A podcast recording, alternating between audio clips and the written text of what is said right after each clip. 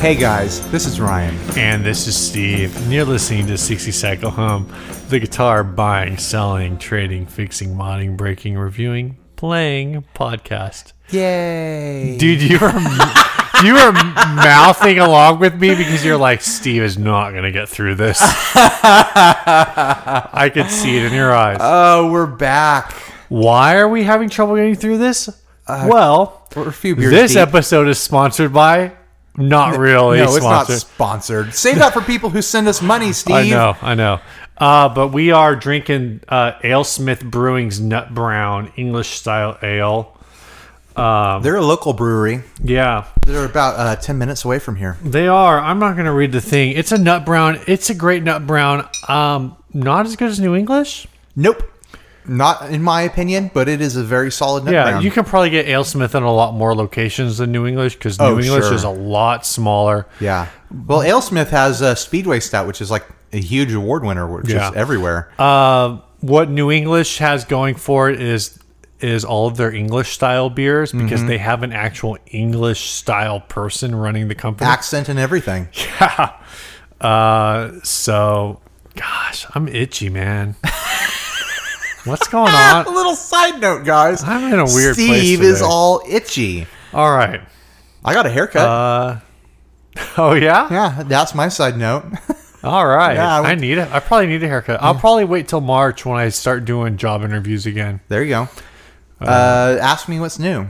Ryan, what's new? Oh, I got a guitar a few weeks ago, and we haven't talked about it yet. Oh, tell us about it. I posted about it on the Facebook group uh, when I went and bought it. It is a Squire Bullet, an uh, an Inde- Indonesian. but it right? says Fender on the I know, headstock. but this thing has been modified and upgraded. Dude, in I'm gonna extreme bring ways. I'm gonna bring my Dremel over here when you're sleeping, and I'm gonna take that Fender logo off.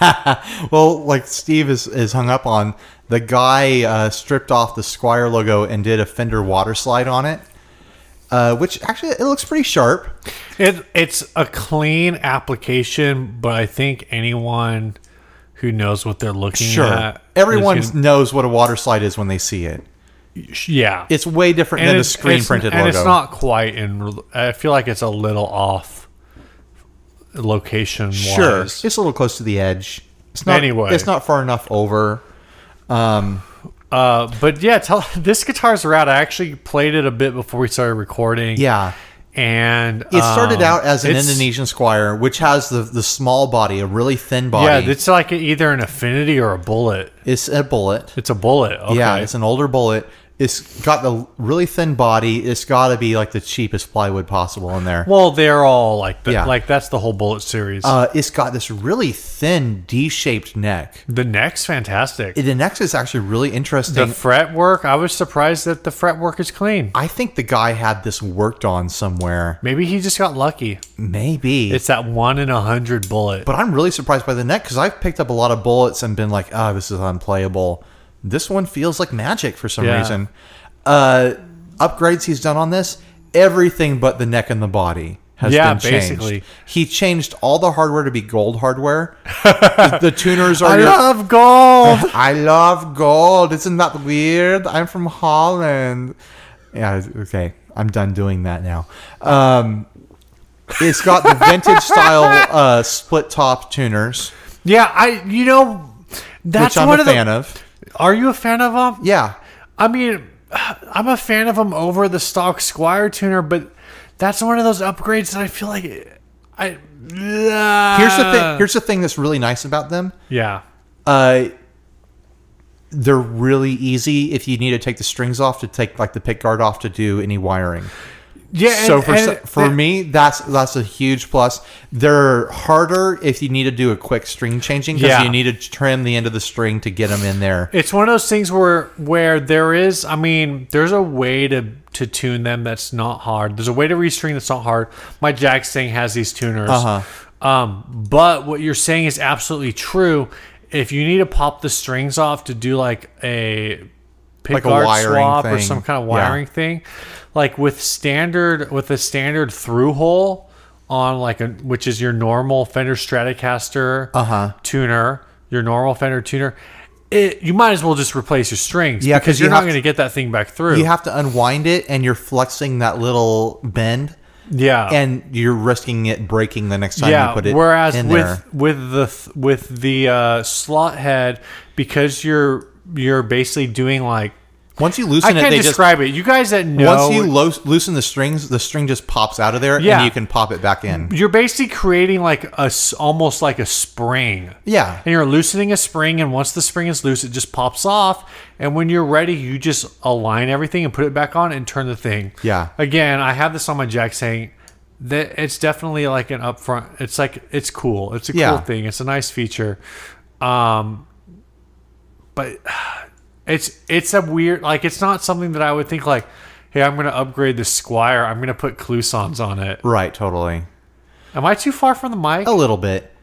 I I was am like- glad that you could read that in my face. Well, I did that last episode too, and Yeah. you never said anything. I don't remember. Uh, it's, I'll fix it. It'll sound fine if there's any volume dis- Alright. disparity. Uh, other things on this this was a hardtail bullet. The guy Yeah. mounted a Jaguar bridge on it. Gross. Well, it's, uh, you know, that it's a matter of opinion whether that's a good thing or a bad thing. No, but it's, not. de- A, ma- it's a fact that it's a bad thing. it's definitely an interesting thing and the and part of the reason he did that is because he then mounted a tisco style tremolo which box. is super rad. super cool behind the jaguar bridge so you have this really vintagey tremolo action going on and i've got to say i've been wanting to try out these uh, tisco tremolos that you can buy them through Yeah, gfs yeah. We've Through- talked about them a lot. super impressed with this trim Yeah, It's really great. I've had to tighten it down once because the arm started to get loose. oh, okay. Uh, it's because next, you're using it so much. because I'm using it so much. If it next time I uh, have the strings off and I pop it open, I might just put a little Loctite on the screw. Right. Other than that, Get some plumber's tape, man. yeah, maybe plumber's tape will do it. Lock it in there. Um, it's really smooth. It's really expressive. Yeah. It looks great. Uh, there's no reason why this couldn't be a player's trim. It looks great, and honestly, like as much as I dog the Jag Trent or the Jag Bridge, Uh-huh. in this case, I actually think the Jag Trent makes a lot of sense because you're putting on a vibrato that's not supposed to be there. Right. So the whole like, excuse me, like eight slots per saddle Uh-huh. setup, or however, like far too many slots Uh, Right. A lot of slots saddle for the um, for the bridge. slots per sla- saddle makes sense. Shut up. On the bridge. Like it makes sense because it gives you the flexibility with that vibrato to line it up in- Yeah. into whatever slot. I still But- might do a Mustang saddle mod on this at some my, point. My issue was when I when I sat down with it earlier. Um, I have a tendency with with uh, especially with strats. Man, maybe not just with strats, but with electric guitars. Like I was doing some stuff on the lower f- strings uh huh. and uh, like the EADG. And uh, so I was kind of like, I had my pinky hooked around the E string to Uh-huh. keep my position, which is a bad habit, but you know, people do that. Sure. And I popped the E string out. Yeah. And it scared the crap out of me. You can't put any pressure on the strings against the uh, the saddle because they'll just pop out of their position and then you'll be out of tune. Yeah. So it's it's if you're familiar with the Jaguar bridge, then you know how to deal with it. If you're not, then it's like, oh my gosh, what, what am I doing Is this, wrong does here? this have an anodized pit guard? It does. It has a gold Jeez. anodized pick guard. The guy made this thing all gold, except the, the body is black. All the details are gold, except the uh, the pickup covers. Did I send this to you? you did. I did. You sent me the. Ad You're for- welcome. The ad for this, and I was like, "Oh shoot, I got to go get this now." Uh, the the hardware on the uh, the plastic hardware on the pickups and the knobs and stuff is a Right. really like a light cream that blends in with It- the gold well. It looks. I can't even like. It looks when- great. When I sent you the ad, I was like, "Haha, look at this. This is kind of goofy." And I know you've been talking about this tram. Uh huh. Um, the but in person, like it looks awesome. Oh yeah. It plays really well. Um, It's got this really It's funky, goofy. l- lightweight, uh, '60s import Japanese yeah, feel to it. That's a great description. Yeah, Uh, like the strings because it, the body's so thin and so lightweight. the thing the strings overwhelm the body into being resonant. Yeah, no this- matter how poor, poor quality the wood is. Yeah, even with, actually with this thing unplugged, just because of the way it is, like it's Yeah. When you play it unplugged, It sounds good without an amp, unplugged. it, it has this really uh, notable jangle Yeah. to it, where it, it just it almost sounds like you're playing a hollow body. Yeah, totally. Uh, it's got that feel too. Yeah, it's just it's funky. almost it's got it straddles the line between feeling like a Tisco or Dan Electro or like some kind of funky Italian like a Greco or something like that. It doesn't feel like any Strat. yeah, It's way different. Uh, and it's got upgraded pickups in it. It has some kind of uh, GFS Strat set up in there. yeah, And they have this I don't know what the exact model is, but they have fabric uh, covers on the on the leads on the wires. they So it's not like one of their bottom it's bin not sort the of things. bottom. Yeah, It's one of their nicer sets I thought I with don't like a re- fiber fiberboard bobbin I on the don't pickups and stuff. rem- It's a fiber bobbin and is it cloth wire? Yeah, that's what I'm saying. I want to say I don't remember the ad exactly, but I want to say that it He didn't say the model. it didn't. Okay, he I, I just said thought- that they were GFS Strat pickups. They sound really full. They're not bright. that description sounds like maybe the Boston Blues series, It might be. um, which is a really like well when the Blo- Boston Blues series came out, people were like, "This is awesome." Yeah, but I this thing was 75 bucks. Yeah. Well, I was gonna say like I don't think you've mentioned the price. Yeah, Because you know I wouldn't just send you a, a freaking bullet right. Totally. unless it was hilarious. If, if this was a stock bullet, I never would have paid this, and I kind of broke m- our upgraded rules. but at the same time, I didn't because this guy easily has like two hundred dollars in upgrades. yeah, in this you know, thing. there's a lot of contr a lot of talk about that, and I've been in a few groups about it.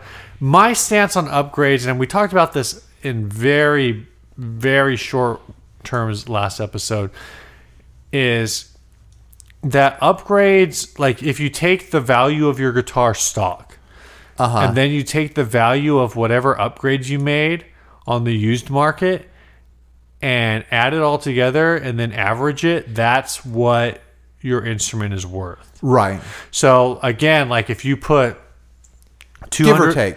yeah, give or take. So if you have again, and I used this example last episode, you have a Mexican Strat, say three hundred dollars, Uh huh. and you drop in porters, so like two hundred dollars. Uh huh. You don't have a five hundred dollar guitar, but maybe you have a three hundred and seventy five to four hundred dollar guitar. Sure. Totally. Now, other people will say like any variation from stock is a downgrade, no matter what. I disagree with that. I disagree with that. I understand the idea like It, Wh- I an under- upgrade might make your guitar more sellable, but it might not affect the price. I think with higher end stuff, I get that. Like if you have a Gibson and you pull out the Gibson pickups to put in like Duncans, I can see why that's an upgrade that doesn't add up.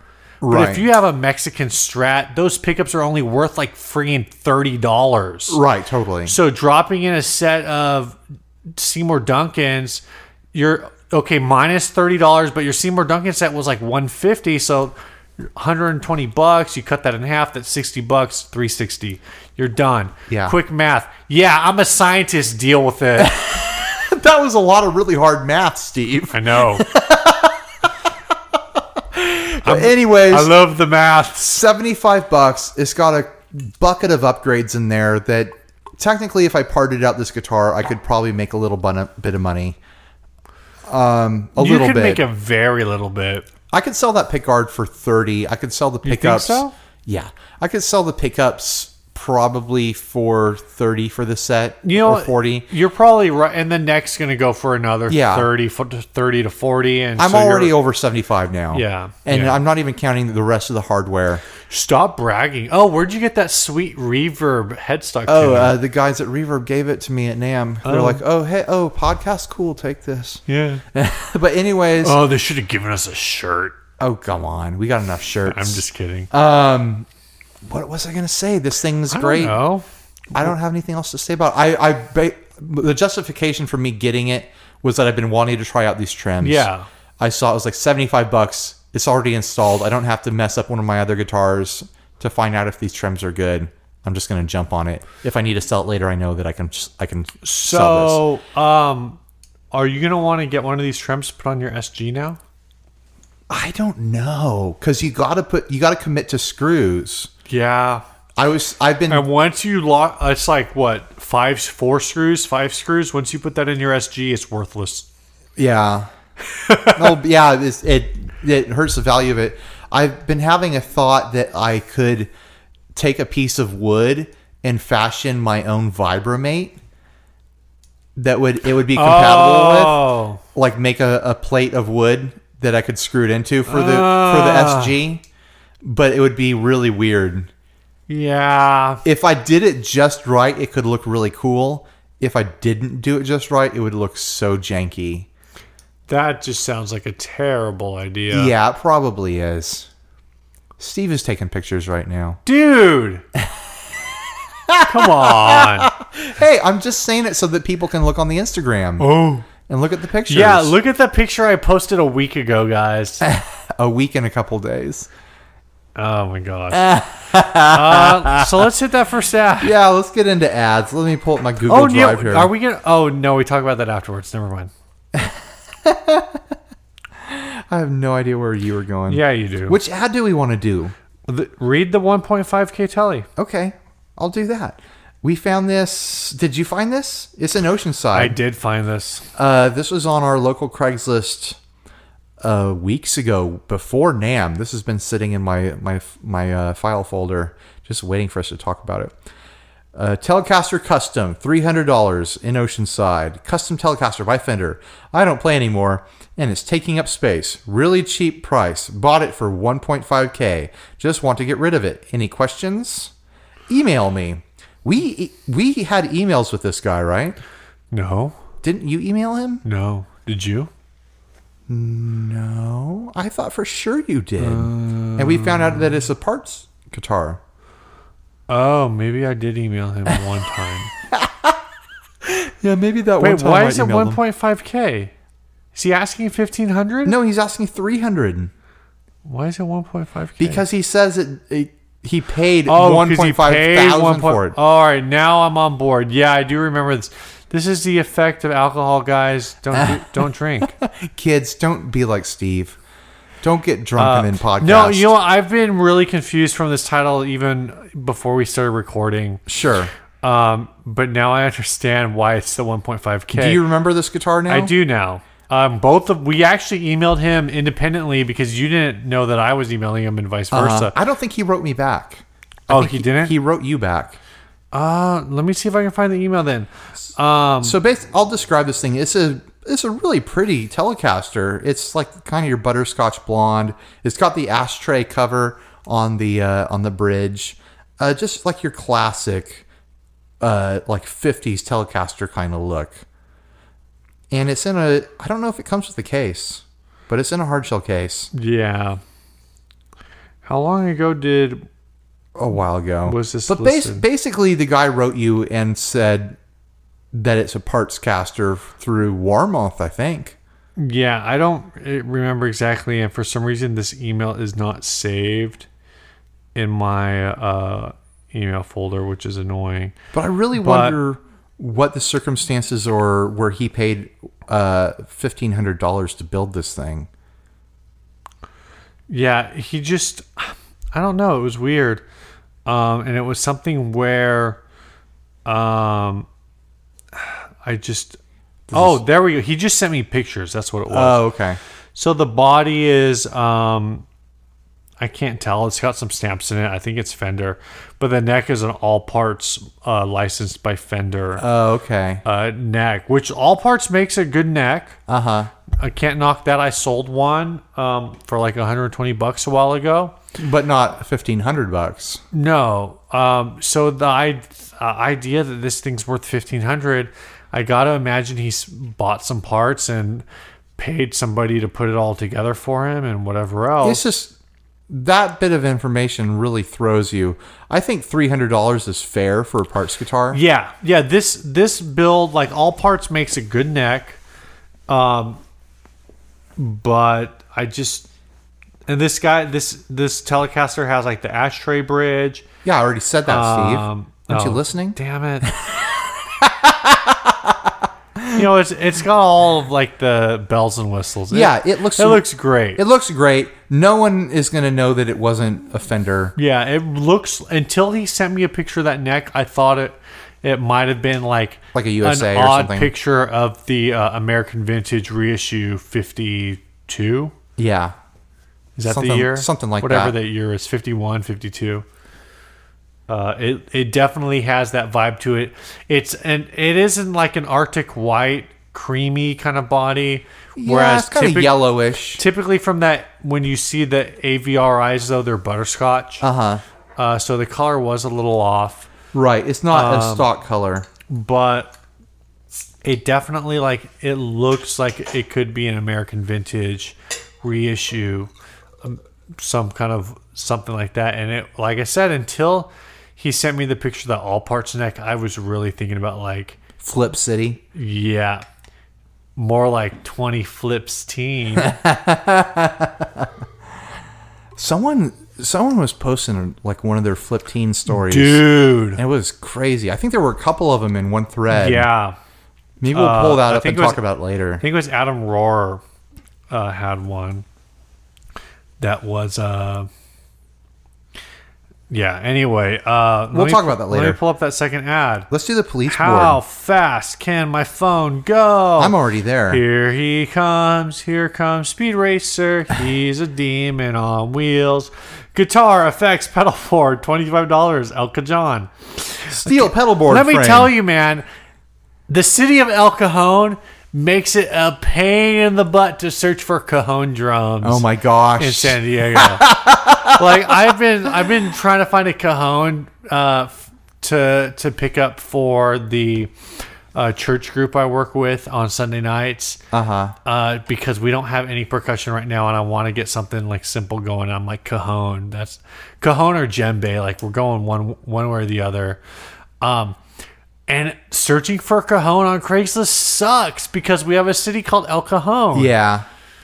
And we have a street that runs through like the core of S- San Yeah. Diego, from like the almost the beach all the way to the mountains. Yeah, called El Cajon Boulevard. El Cajon, El, El Cajon, El Cajon Boulevard might be the longest street in San Diego County. It's either that or El Camino Real.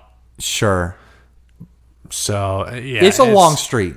Yeah, It's like an old school. Like this is the kind of street there used to be before there was freeways. hold on. Yeah, Are you ready for this? I'm ready for it. What is this? A geography podcast? Ah, the past couple of podcast episodes, you've been just itching to nerd out on geography stuff. That's true. Okay, let's get back into reading this ad. Steel pedal board frame, heavy duty. Came out of a police vehicle, perfect for effects. Can deliver to you, Greater San Diego. This is twenty five bucks. Yeah, and it looks freaking cool. Yeah, It's some kind of piece of like bent and like cut metal yeah. to mount equipment onto inside of a police cruiser. We kind of speculated that maybe this is what they. This is part of their uh, Like their center dash or their something. center dash where they like mount their computer to and that kind of stuff. yeah. But It it's looks perfect for a pedal board. Oh yeah, it's got. So we'll we'll post a picture of this on the Facebook group, um, and maybe you'll put it up on Instagram. We'll see Sure. what happens. But basically, it has three sections, uh, four vertical lines, um, th- for like running cables and whatever. I mean, look at those two sections that have the little uh, cuts that go up. Yeah, that's across it. per- That's perfect- perfect for your power. For your Um, power supplies. yeah. you could tuck a boss pedal right up next to that. Oh yeah. There's that one gap that's like just empty that I'm not sure what I would do with. But the Volume g- pedal, man. Oh yeah, there you go. Or your And- wah? And he has a picture. eh, I I guess it's maybe it's not as big as it looks in the picture because he's only got four pedals on this thing, but one of them is a Line Six DL4. Yeah. No, you let let me do some quick math. you're gonna math. You look like you could fit twelve Oh, my regular gosh. size pedals on this. I don't think you could fit twelve pedals. I on do. it. I don't think the. ver- I don't Look at the boss pedal on the end. You could put another boss pedal above that, and Think, math. then there's there's three pedals across on that first section, and one of them is a wide one.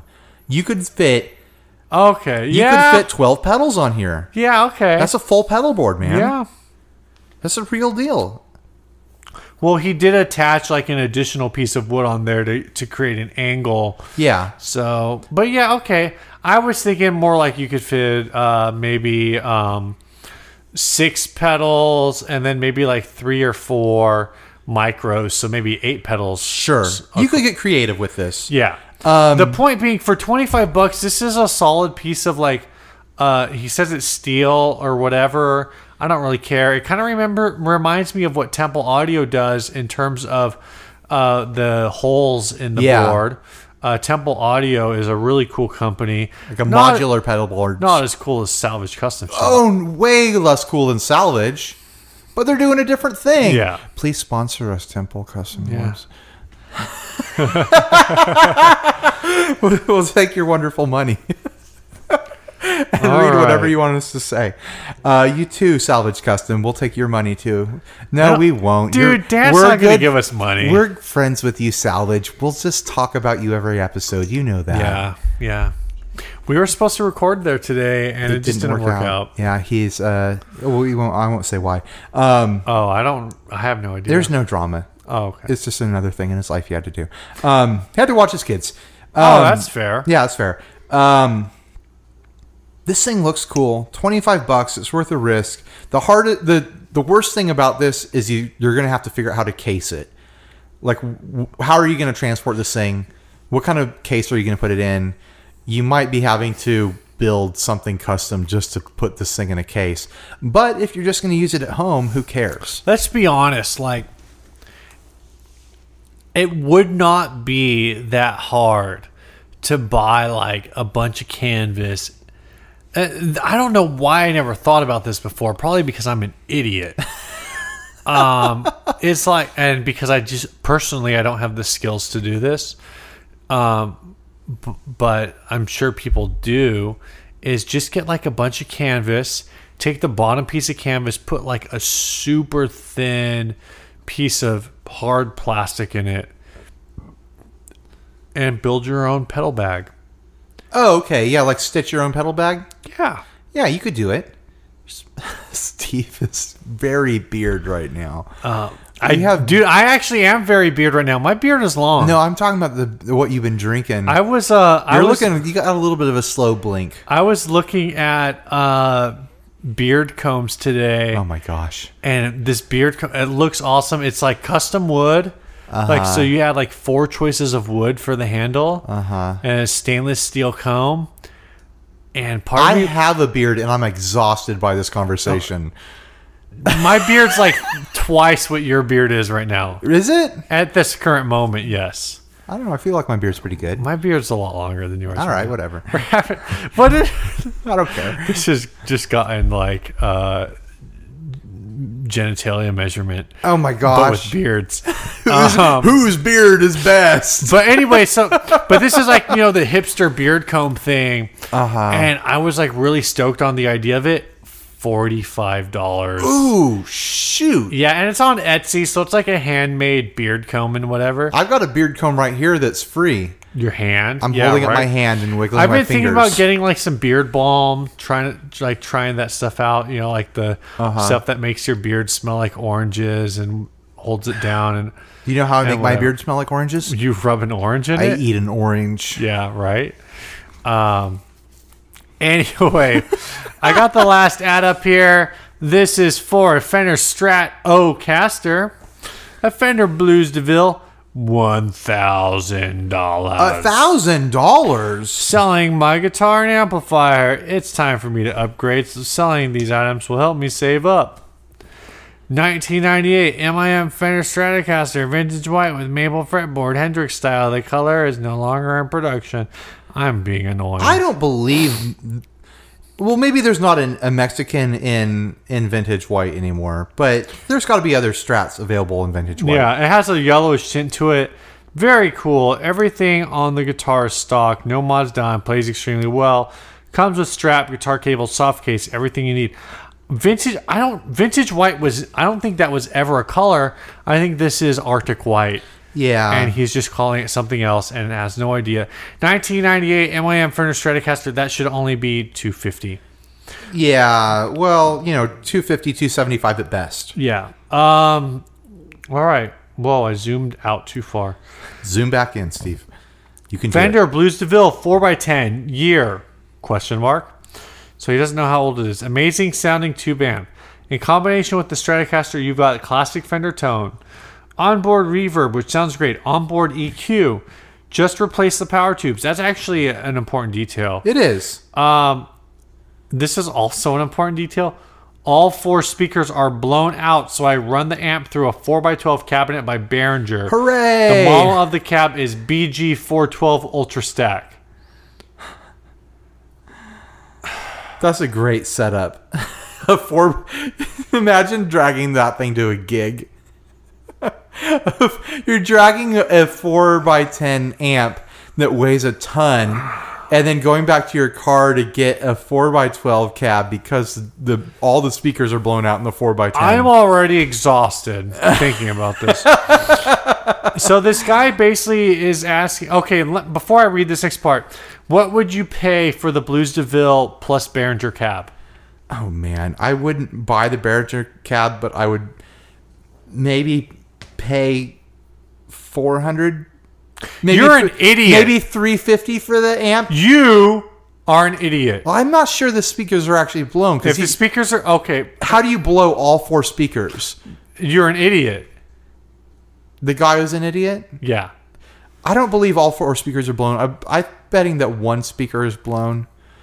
I'd, I'd go. I'd want to go check it out. I'd and then I'd bring cash in various pockets. I think I would let him believe the speakers are blown and offer him $300 for the amp by itself. Okay. I don't want that four x twelve though. I would take money off to not buy that four x twelve. Do you think so? Yeah, I don't- oh, yeah. I Well, don't- that's what I'm saying. I don't want the Behringer four x twelve. That's what I'm saying. So I would I would offer like three hundred dollars for the amp by itself. Yeah. And even that's on the high side. I could see it, an amp like this that works with four blown speakers selling for two hundred to two hundred and fifty dollars. Yeah. I mean, it's gonna. co- If all four speakers are blown, it's gonna cost a lot to replace them all. Yeah. Three hundred dollars is like my aggressive price, knowing that like a set of four Webers is gonna run me like another 120, 150 bucks or whatever. Yeah. At Well, well, on- probably more. on something like this, I might take the opportunity to convert that to a one by fifteen. That'd be cool. Yeah, but that that's me. That's not you know a fair assessment of the market value of the sand, What if I paid three hundred dollars for this and then gave it to you and let you convert it to one by fifteen for me? and then who gets to keep it? I do. Oh, okay, I'll buy the speaker. okay. Uh, well, what do I get for doing the work? You get to post pictures on Instagram of it. Oh, that's great. Yeah. this is a great trade, Steve. So this guy's asking six hundred and fifty dollars for the amp and cab. Yeah. Weren't these cabs like two hundred dollars new? Well, uh, think about it this way: you subtract the two hundred off. Yeah, still too much. You- That's four fifty. Yeah, it's too much. If you're gonna try to make this like you have to have the cab in order for this amp to work, you gotta throw that cab in for free. Well, he- here's the thing. There's another note at the end. I'll throw in an Does Ibanez. it say I'm a moron? no, it says he'll throw in a tube screamer and an entry level bass guitar if you buy it all. I wish you would have posted a picture of the bass Yeah. because that would have actually been that could have been a game changer for me. Maybe not a thousand dollar game changer. Yeah, and it looks like you can see the board. It looks like there's a TS9 down there, Sure. so it's not you know like a you know like a, one of the plastic case tube screamers or something. Yeah, So there's- there's there's an extra possible 150 to 200 dollars of value there. depending on what the bass is. depending on the base. I mean, you, you- that pedal is sixty-five bucks on the used market. something like that. I sold mine for seventy, I think. Yeah, something around that neighborhood. So there's a little bit of extra thrown in here, but still, it's overpriced. Yeah, I I thought this. Oh, this is a really cool deal. Amp plus cab plus guitar plus tube streamer plus bass, thousand dollars. That's really neat. And then I looked at it more closely. I was like, the amp is blown. Yeah, and from there it was like all downhill. I'm not now. I know a lot of people like the Blues Deville more than the Hot Rod Deville. Uh-huh. Uh huh. Um, so it's hard for me to like throw it out because I know the Blues Deville actually is a little more expensive on the used market than the Hot Rod Deville. But the reality is, is you have an amp that you cannot use without lugging around a big ass cab. that has speakers of questionable quality in it. Yeah. Um, the like you said, like swapping all four tens out for a single fifteen would be great.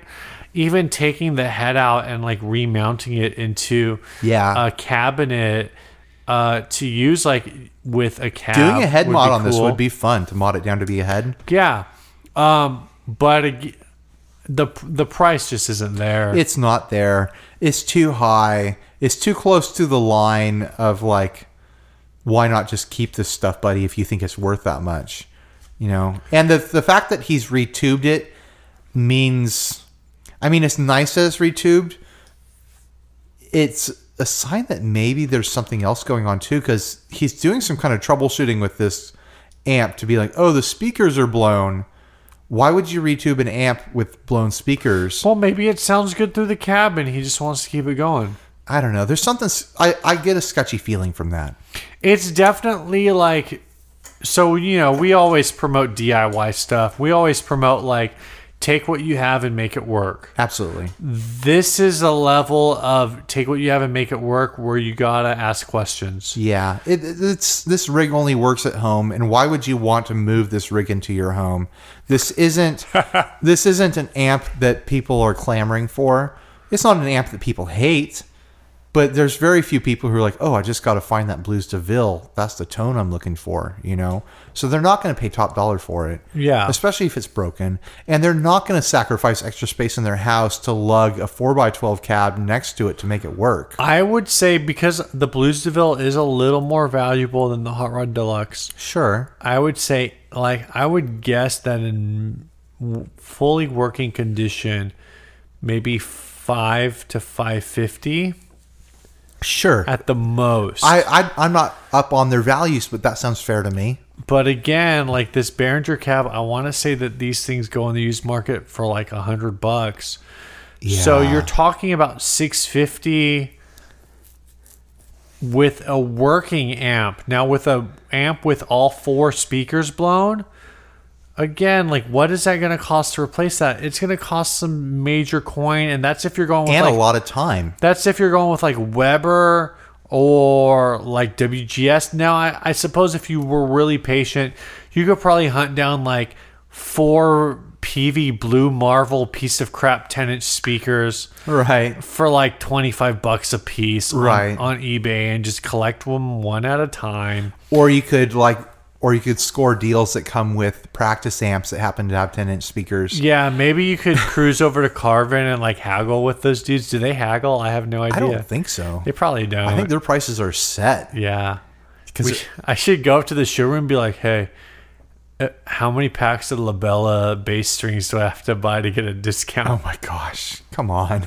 I, I, if I do that, I would only do it with with uh, Flock there. Right. I want wouldn't do it to anyone else, only because Sure. like he recognizes me. it. Right.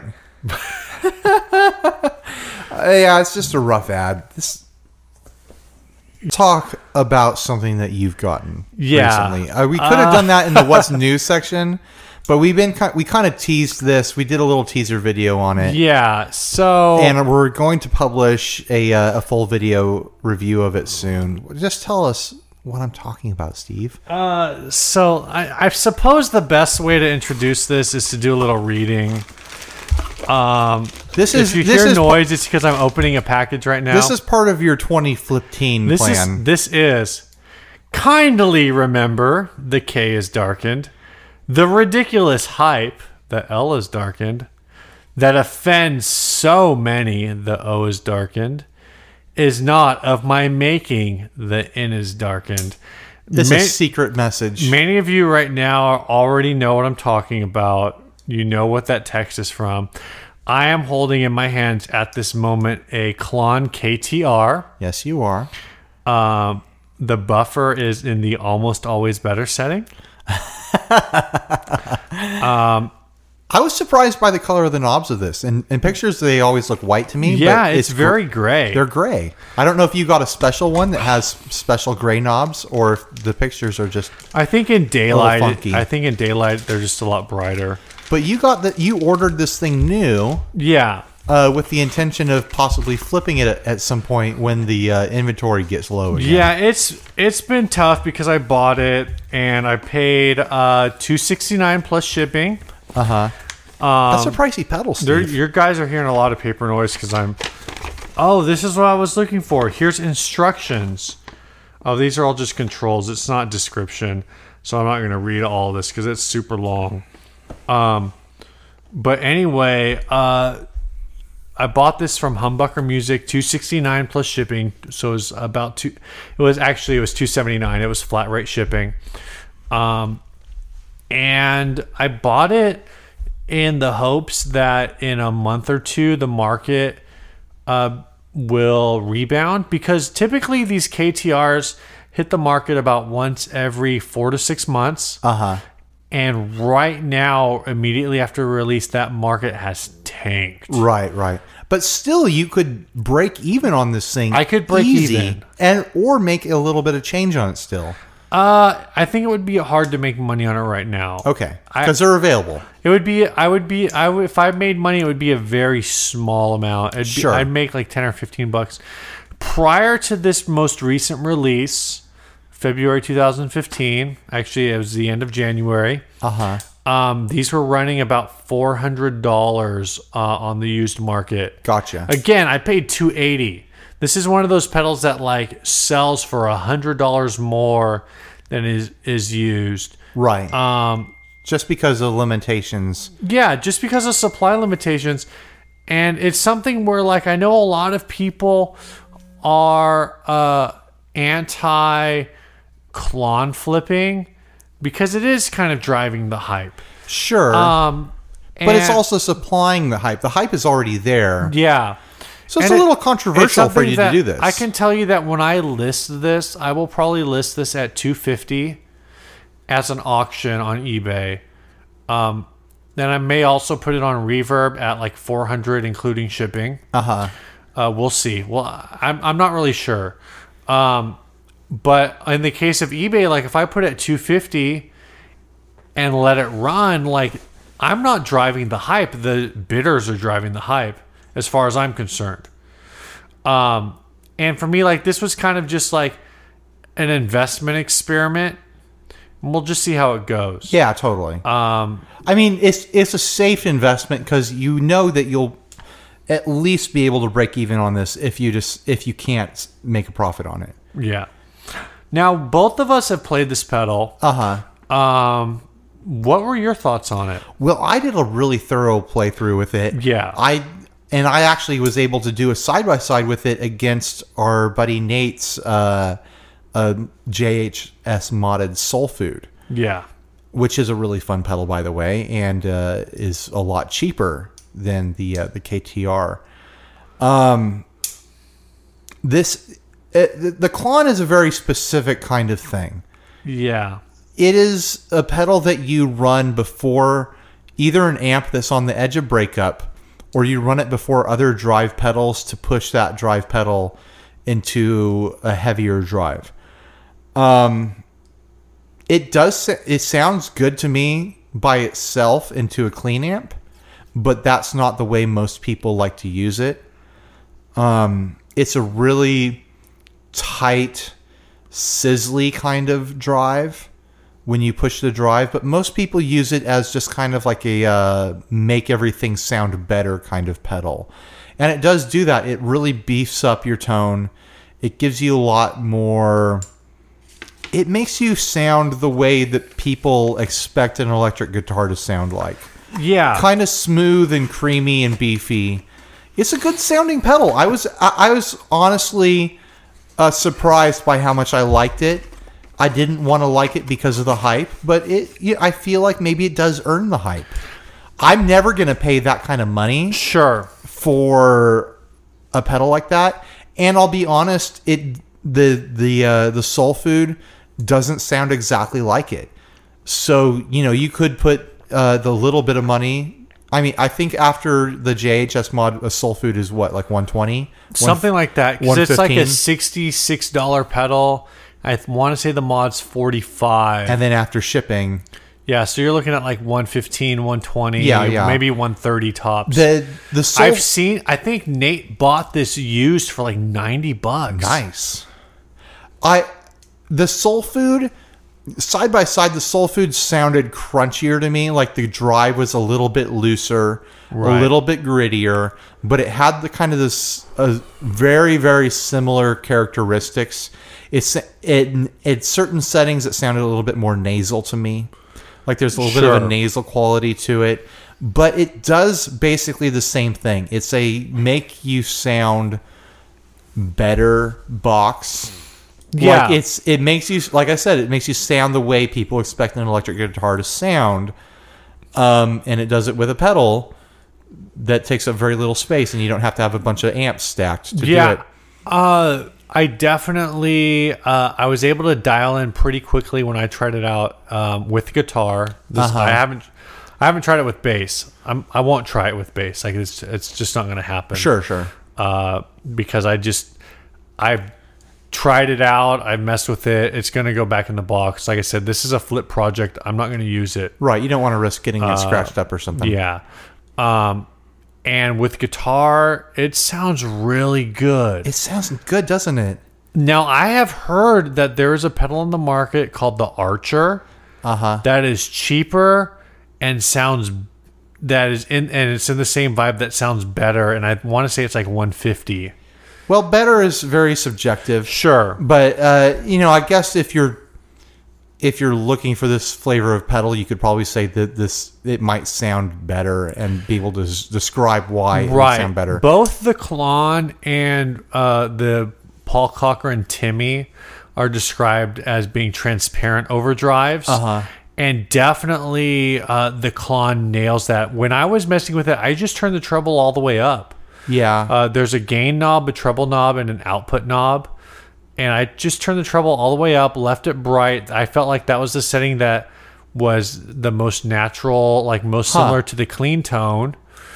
Um, and and I- you can dial these things all the way clean. Yeah. like to the Yeah. point where there's no drive at all, and it's just a little bit of. Uh, it's just a boost. it gives you a little bit of. It's not just a boost. There's a little bit of. Uh, we call it transparent, but there's a little bit of a flavor it gives you there. sure, It gives you a little Sure. bit of creaminess. That but it's wasn't there not. before. It's not dramatic. Like if you run a tube screamer with the gain all Right. the way down, The sizzle is still there. uh, the sizzle's still there, and the mids are still like that big Right. mid boost. right It's like this still is there. a this is a, a drive where you would use it and what it does is so subtle that people wouldn't know that it's there they might assume that you Yeah, are I- running it straight into an amp now that I think about it, now I was running it through your Princeton reverb. We're in your house, uh, so I didn't mess with the volume. I just left it where it was. But if I was running this through m- like my custom uh at church, where I have room to like turn that thing up, I definitely feel like I could dial in the KTR sound on just the amp itself. And that's not a knock against the KTR. What I'm saying is that the KTR is a very amp like Right. overdrive where if you're in a big loud setting and you're not like I that freaking custom is a 4 watt 5 watt amp. sure sure I think it's I think the setting I run it on is 4 watts. So it's very low powered. Um, but the KTR like you take that pedal, you drop it in front of a twin reverb.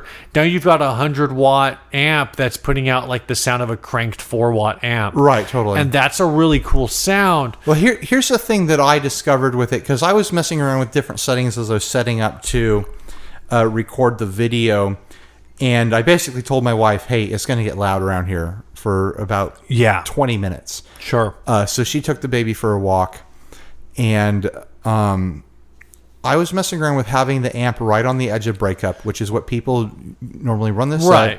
And the reason I didn't record the video that way is because I found with the amp on the edge of breakup, no matter what setting I had on the Klon, really it just sounded like the amp was having a gain boost Right. like it didn't it didn't sound like there were inequalities of the pedal coming through which is basically exactly what people want from these pedals Uh, That's different than like any. That's different Yeah. than a tube screamer it just again because it you're gonna sounded get that mid like hump. it sounded like my Princeton was turned up louder right. because it had a little bit more grit to it Yeah. it didn't sound like all of a sudden I was running a pedal. So that's really where this pedal lives. Um, I I understand why people would want this. It's I still don't think it's a pedal for me. I'm never going to spend that kind of money on a drive pedal. My only concern with this pedal is that in a multi guitar band setting, I don't know if it's something that is going to push my amp or push my sound into standing out. I don't know if it's something that's going to cut through the mix. I don't know if that's necessarily a bad thing, but because of like the scenarios that I've played guitar in, like it's something that I'd want to kind of set my guitar apart from other guitars in the mix. Uh Uh-huh. huh. But all of that being said, I'm interested in the. I, th- I think it's. I don't know who makes the Archer. I, I might be J Rocket. I, I'm just not sure. Um, or and I haven't tried the Soul Food, which is dirt cheap. Uh-huh. But this is something where like I could see myself flipping this one if I could score like 120 for this and then do a couple of other flips between now and whenever they become available again, just buying one and keeping it. Gotcha. And again, that's a lot of money. That's like L cap money. That's Strymon Sure, money. totally. That's and that's for an overdrive, but I feel like with that money though, I there's a lot of things I'd rather buy. sure, sure. Um, okay, what were you going to say? But- Sorry. But but with all that, you know, I uh, I feel like I now understand people who are into these. sure, totally. Whereas before, when people were paying like a bunch of money for it, I'm like, eh, it's just a pedal. Like, who cares? Like, is it really that big of a deal? Now I get feel like I get it a bit I haven't more. played any other pedals that have that specific quality. Yeah, there might be clones on the market, Right. Clones with a K, Right, right. uh, that do it better. I, I'm not saying that those don't exist. I think Matthews effects. Right. I don't want to. I don't know if Matthews. But there's Effects not does- any other off the shelf pedals that kind of live in this territory. Right, except- that aren't trying to be a clone. Right. Exactly. Right. Exactly. Um, because I was going to say soul food, but again, Right, soul right. food is a clone. And here's what here's what I have to say about the clone soul clone. food. The the JHS mod on it anyways. If you're looking for versatility in a clone pedal, that's the way to go. That thing has a lot of different settings. Yeah. It's got a knob that gives you some extra beef if you want, Yeah. which is very subtle. the The beef knob is very subtle. Uh, it dials in extra low if you need it, and it's the sort of thing where you're not going to really notice it unless you are in a place where you are having trouble getting low, and then you can dial it in. You're like, oh, there's my low finally. It's got a three position switch on it that gives you the stock soul food clipping, which I honestly thought was the closest to the Klon sound, to the Right. KTR. And then there's a middle position that gives you a more wide open sound, which is it sounds very nice and strummy and kind of glistening to me. And then there was a, a setting with a germanium uh, clipping, Mm-hmm. and that sounded very raunchy and very like like gritty. Yeah. We're which talking- is a lot of fun. We're talking about the what's they call the meat and three mod. yeah.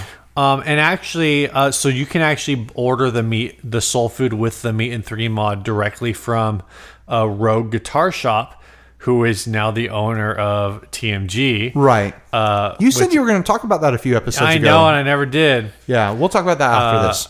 Um, but anyway, we yeah, Ryan pretty much described it. JHS is doing the meet in three, and from what I understand, the JHS meet in three is a spin-off of the old JHS clone that they got so Oh. much negative feedback Yeah. at the time about that pedal that they discontinued it. Uh, I and I only know that because Wampler talked about it on his podcast, Sure, sure. Chasing Tone. You're going to mention them as much as possible, aren't you? Brian, talk about us, please. I beg you. we we want that sweet listener bump of people hearing about us on your podcast. Um, do you I know have- what? You know what? Honestly, what we need to set up with Wampler, and may, maybe I'll do that this week, is a beer exchange because there's some Ah, breweries in Indiana that we don't have access to, or there's stuff like Founders that's Midwest beer that we don't have access to. That's a brilliant idea, man. and I think there's stuff that we have access to now. I they they I think Max is the only one on that podcast that drinks real beer. I'm using air, using air quotes. We'll ha- no. Uh, here's what we'll do. Is we'll it Max or Travis? Him, we'll send him some beer and we'll send him some uh, B and G's, What's a B and G? biscuits and gravy. Oh my! I see. I haven't gotten that far. I don't. I don't know how you would mail those, but that's what they live off of I- over there. Where I'm at right now, I'd have to be sending them uh, cake. okay, so we've, we've talked about the clon. Yeah. Let's talk about the TMG thing because you said you were going to talk about that. Yeah, You uh, said that y- you you alluded a few episodes ago that you have the skinny on that situation, so and it's basically what's what I know about this Mm-hmm. is that there's this company TMG who makes Strat and Telecaster style guitars and maybe a Sure. few other styles, and they're very expensive and very boutiquey yes. and the the guy like people have just had a lot of really bad situations with him with not getting guitars right. not getting stuff returned to them like they'll loan him guitars and not get them back and stuff like Right. that So all that's- and now tmg is being owned and distributed by rogue guitar shop Yes. those are that's the extent of what i know So- people have asked us to talk about them and we have not yet so let's talk about them now So um, at Nam, TMG was just kind of in these random booths. right and um, that was kind of their game plan. And uh, Rogue Guitar Shops, um, the owner basically took hold of TMG, took hold of the brand, uh-huh. and the guys who were associated with it before, which were um, uh, Antonio, I believe it's Antonio Taylor, and and uh, Uh-huh. it's taylor mcgrath Sean McGrath, I think was the other guy's name. okay Uh, so it was like two last names. Okay, I thought his name was Taylor, but maybe I'm wrong. Uh, it, it was a really weird situation where if the guy, it was like, basically the guy who owned the company, it was really hard to figure out who he was Uh huh. and what his affiliation was and if he actually knew anything about guitars. Um, but the important thing is that the guy who was running the company before that was doing all of the bad dealings with people, who was promising guitars that never got delivered or promise or like tr- like trading like Uh-huh. he was doing like what movie theaters do for movie premieres where there's 300 seats but they sell 400 tickets just hoping people wouldn't show up well he would sell guitars that didn't exist yet and be li- and the thing is is like uh he would do it with trades where people would be like oh i'll send you like my vintage tw- you know deluxe reverb and my like late 70s strat that should be worth like the value of one tmg Right. so basically, these people were doing like cash in full.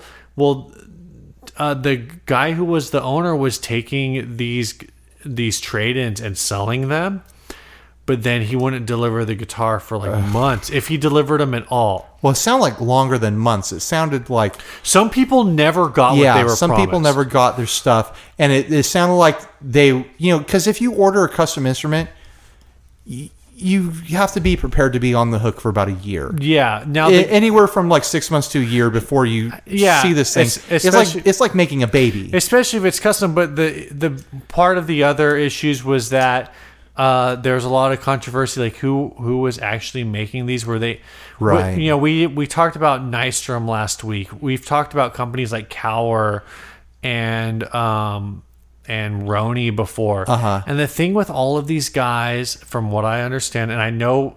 For sure, with like with Roni and Cower, is they are building from scratch. Yeah, they're building the necks and pretty everything. su- I'm like 99.9% sure with Nystrom, they're building, he's building from scratch. it sounds like he's building like components too. Yeah. So yeah. it's like so, another level. so the whole thing with TMG is, is that they were making it sound like they were building from scratch, but real in reality, they were using MJT for at least the finishing portion, if not for the bodies entirely, and that they were using Music Craft next. So these were high end components, but the big complaint was that that TMG was building parts casters, but charging hand built prices. right. Now, again, I can't speak to that. What I can tell you is that a few weeks ago, Jonathan, who's the owner of Rogue Guitar Shop, uh, came out and made a few statements on some different gear groups, talking about one, why he kept the TMG name, and two, the plans for the future. So Uh, I'll actually hit point two first as far as the plans to the future. TMG is now just a name. The people Sure. who were affiliated with TMG before are gone. Okay. And I think that's the biggest thing that people want to hear because when Rogue first took over, uh, though the t- the original founders of Team G were still affiliated, and people were like, "Well, how can we trust you as the new owner if you're still employing the previous owners?" And the previous owners were the guys that screwed us. Right. Now I don't know if, if it, I think Shane, the Shane portion was kind of just involved in the design part, and he wasn't necessarily involved in the screw the business of screwing people. Uh huh. But there were some big questions there. Sure. Sure. Uh, so that was kind of point two, like the old owners are gone. Uh, as far as point one goes, personally, I felt like Rogue should have bought the company and then rebuilt. But uh, I mean, they are a big name in kind of the boutique world. Yeah. I, I understand wanting to keep that brand. There's people who are stoked on the brand and stoked on what is available from their guitars, no matter the drama, no matter the controversy. Yeah, and I think that for me is a hard thing to look through because as much as you and I aren't industry insiders, uh-huh. we still probably have more of an inside scoop than the average. We know people who Guitar. have a lot of inside look. Yeah, and we go out of our way to f- dig Sure. and find out what like the dirty dirty on everybody is. Maybe not the dirty dirty because I don't want to necessarily know about all that, but well, we there's cer- there's certain things like you could find someone saying something bad about any Sure. of these boutique small builder companies. There's always some out there who feels like they didn't get the product they were expecting, or didn't feel like they got it in the time that they Right. wanted, or felt like they were wronged somehow. With any company, even the big companies, but it's the thing with TMG is it was happening with such consistency, and the people who were telling these stories were telling them on a face to face level. Like there were people recording like YouTube videos of themselves staring in the camera, Yes. telling like this heartfelt story where you could tell they were like on the edge of tears. yeah. And it's like this is a different situation. Yeah, there were people who were like, "I'm thousands of dollars deep into this. I Right. can't just walk away and from this it." and this guy is n- not returning emails and like Yeah. it's it's different than like oh I didn't get you know this guitar I ordered within the seven month window that I thought it was going to be you know? yeah. So, so all of this to say, the from what was disclosed, Jonathan is going with kind of like the Phoenix story on this, where he's his position is there's a product that's known, there's a product that when it when it gets into people's hands, it's a high quality product. absolutely the guitars we saw at Nam look great Yeah, yeah. But the problem is that there's there's just this baggage. Yeah. And what he sees himself as is is the resurrector. Like he wants to shed the baggage and and c- bring what TMG branding like bring that to full realization, bring it to the level of respect that it should have been able to achieve if it wasn't screwing people. Sure, sure. And so from that perspective like personally I think it's a hard road. But at the same time, like there's still people who are lining up about it, and I I definitely understand that position of him saying, "Hey, 2015 was the year that TMG turned the corner. 2015 was the year that TMG went from being shady to being respectable." sure Um, if he can do that if he can maintain that then that'll be a, a big thing because people are interested in that brand they're interested in the guitars Yeah, yeah. So- Again, it's it's something where until I saw him, like until I read his words, it was something where, and he was actually this was in a in a gear group where I was the one who was like, "What the crap, dude? Like, I don't buy any of this. Like, this is all like, why should we believe anything that this company's putting out?" And he wasn't in there, and he jumped in and was addressing me like directly Wow. in this group. Um, and that was when I was like, all right, you know what? Like, I'm I'm honestly like I'm still skeptical. Sure. If I had four thousand dollars to throw around, I've got a fat list. Nice drums, uh, Scarrow, uh, Sure. Cower, Roni, like all these guys. I'm gonna go to those guys first. If I, if I had the money to throw around, I'm gonna go to one of those Sure, guys sure. first. Um, but I feel like now I'm less I feel like now my reservations about saying, "Oh, you should check out TMG," Right. are a lot lower than they were six or, months ago. Or someone came to you and said, "Oh, I'm looking at this TMG guitar." You're not going to be like, "Oh, steer clear." anymore. Exactly. Exactly. I think I would say like, hey, you should go for something a little more unique. Check out Cower. Check out Sure, nice. you know Nystrom. Check out Roni. yeah. Check out Ronin. I think Ronin guitars are Ronin. really cool. yeah, Ronin's in that same price range. Veritas. You know these other Totally, companies. totally. But I definitely, I don't think I would be as like, oh, dude, steer clear Absolutely. for sure. And that's really the struggle that they face now. Is Yeah. That there's bad information out there. Yeah. But a- again, like I think it sounds like they have a plan this year to turn that around. Sure. Well, I, I hope Um, they can. I hope that they deliver Yeah. their product to people and can turn around the reputation of that brand. You know. Yeah. Are we going to hit our topic? No. Okay. We've hit an hour and five minutes. All right. Uh, we'll save that for some other time. Yeah. We're going to talk about G strings. we'll talk about G string troubles later. uh, we've got a song Yes. from the Rumskins. Who's the name of our contact? Is it for the that? Rumskins? It's the Rumskis. Rumskis? You can't read. Uh, we're beers Are you- deep, are you man. drunk, We are Ryan? beers deep. We are gonna have to eat food just so you can drive home after this. That's kind of true. Yeah. So this is from Matt Hintz, lead guitarist of the Rumskis. He sent us a song called "Waiting." It's a lot of fun. It's a great song. I had an opinion on it, but I forgot what it was. Do you remember what I Oh. it's said? kind of got this British power pop feel to it. That's right. It reminded me of Travis. Okay. Uh, and uh, it- which by that I mean like there's this late '90s Brit pop. Uh, Travis Blur was a little earlier. Oh, of course. Uh, Oasis is a little earlier. It's not as like jangly as Oasis. Oasis was very like middle of the road in my opinion. Uh huh. Travis was a little more on like the pop side, and I, Uh-huh. Sure. I really liked Travis. Um, so um, anyway, Matt sent this in. It's him and his brother John. They apparently have a huge gas problem, and he said uh, in one month, gas, of course, is gear acquisition syndrome. Yes. He said, for an example, in one month, John brought and flipped a Palisades, Oh my a full gosh. drive two, and a moonshine. Uh, personally, I think he has more of a gas problem than me. That is a gas problem. Some of those pedals you want to keep around, man. Uh, yeah, they are in uh, the uh, Milwaukee area. that sounds fancy. I forget what it, Milwaukee means, but Alice Cooper can tell you all about it. Uh, just watch Wayne's World, guys. Uh, so the left channel is John's red uh, Reverend Warhawk with reverse headstock into a full tone plimsoll and a Fender Hot Rod Deluxe. The right channel is Matt with a flame maple Reverend. dou- These are Reverend guys yeah, they are. a Reverend double agent into a JHS double barrel and then a Vox AC50 CPH. And I think the AC50 is like um, a little bigger. Again, this is their song Waiting. Um, I was really stoked when I heard this song. Uh, you can check them out. Uh, what is their website?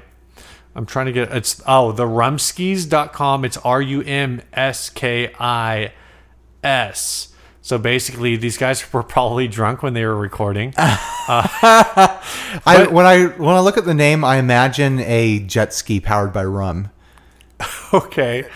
Uh, I just think it sounds like a Russian, Like like a Ruskies. derog- yeah, but like with rum. Yeah. Uh, but they are on Spotify and they're on iTunes. Check them out.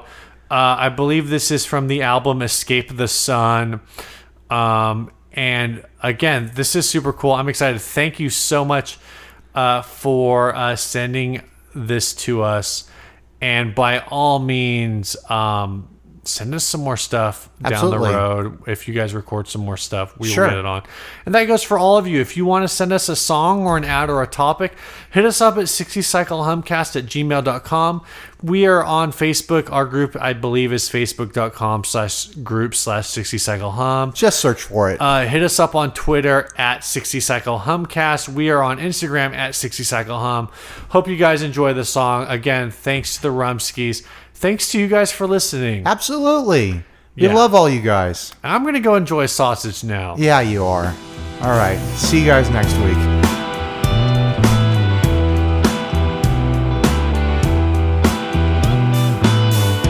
I know you wanted me to stay and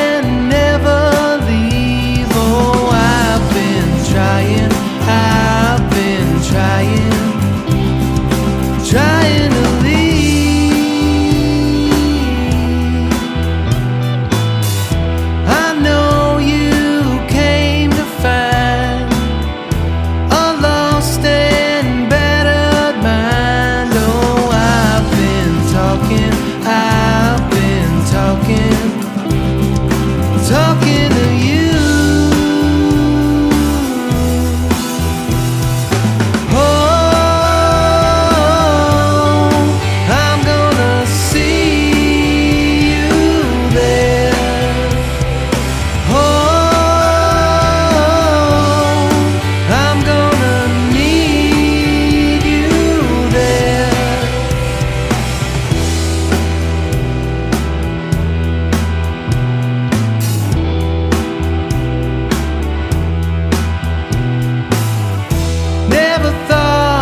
see the sign. Oh,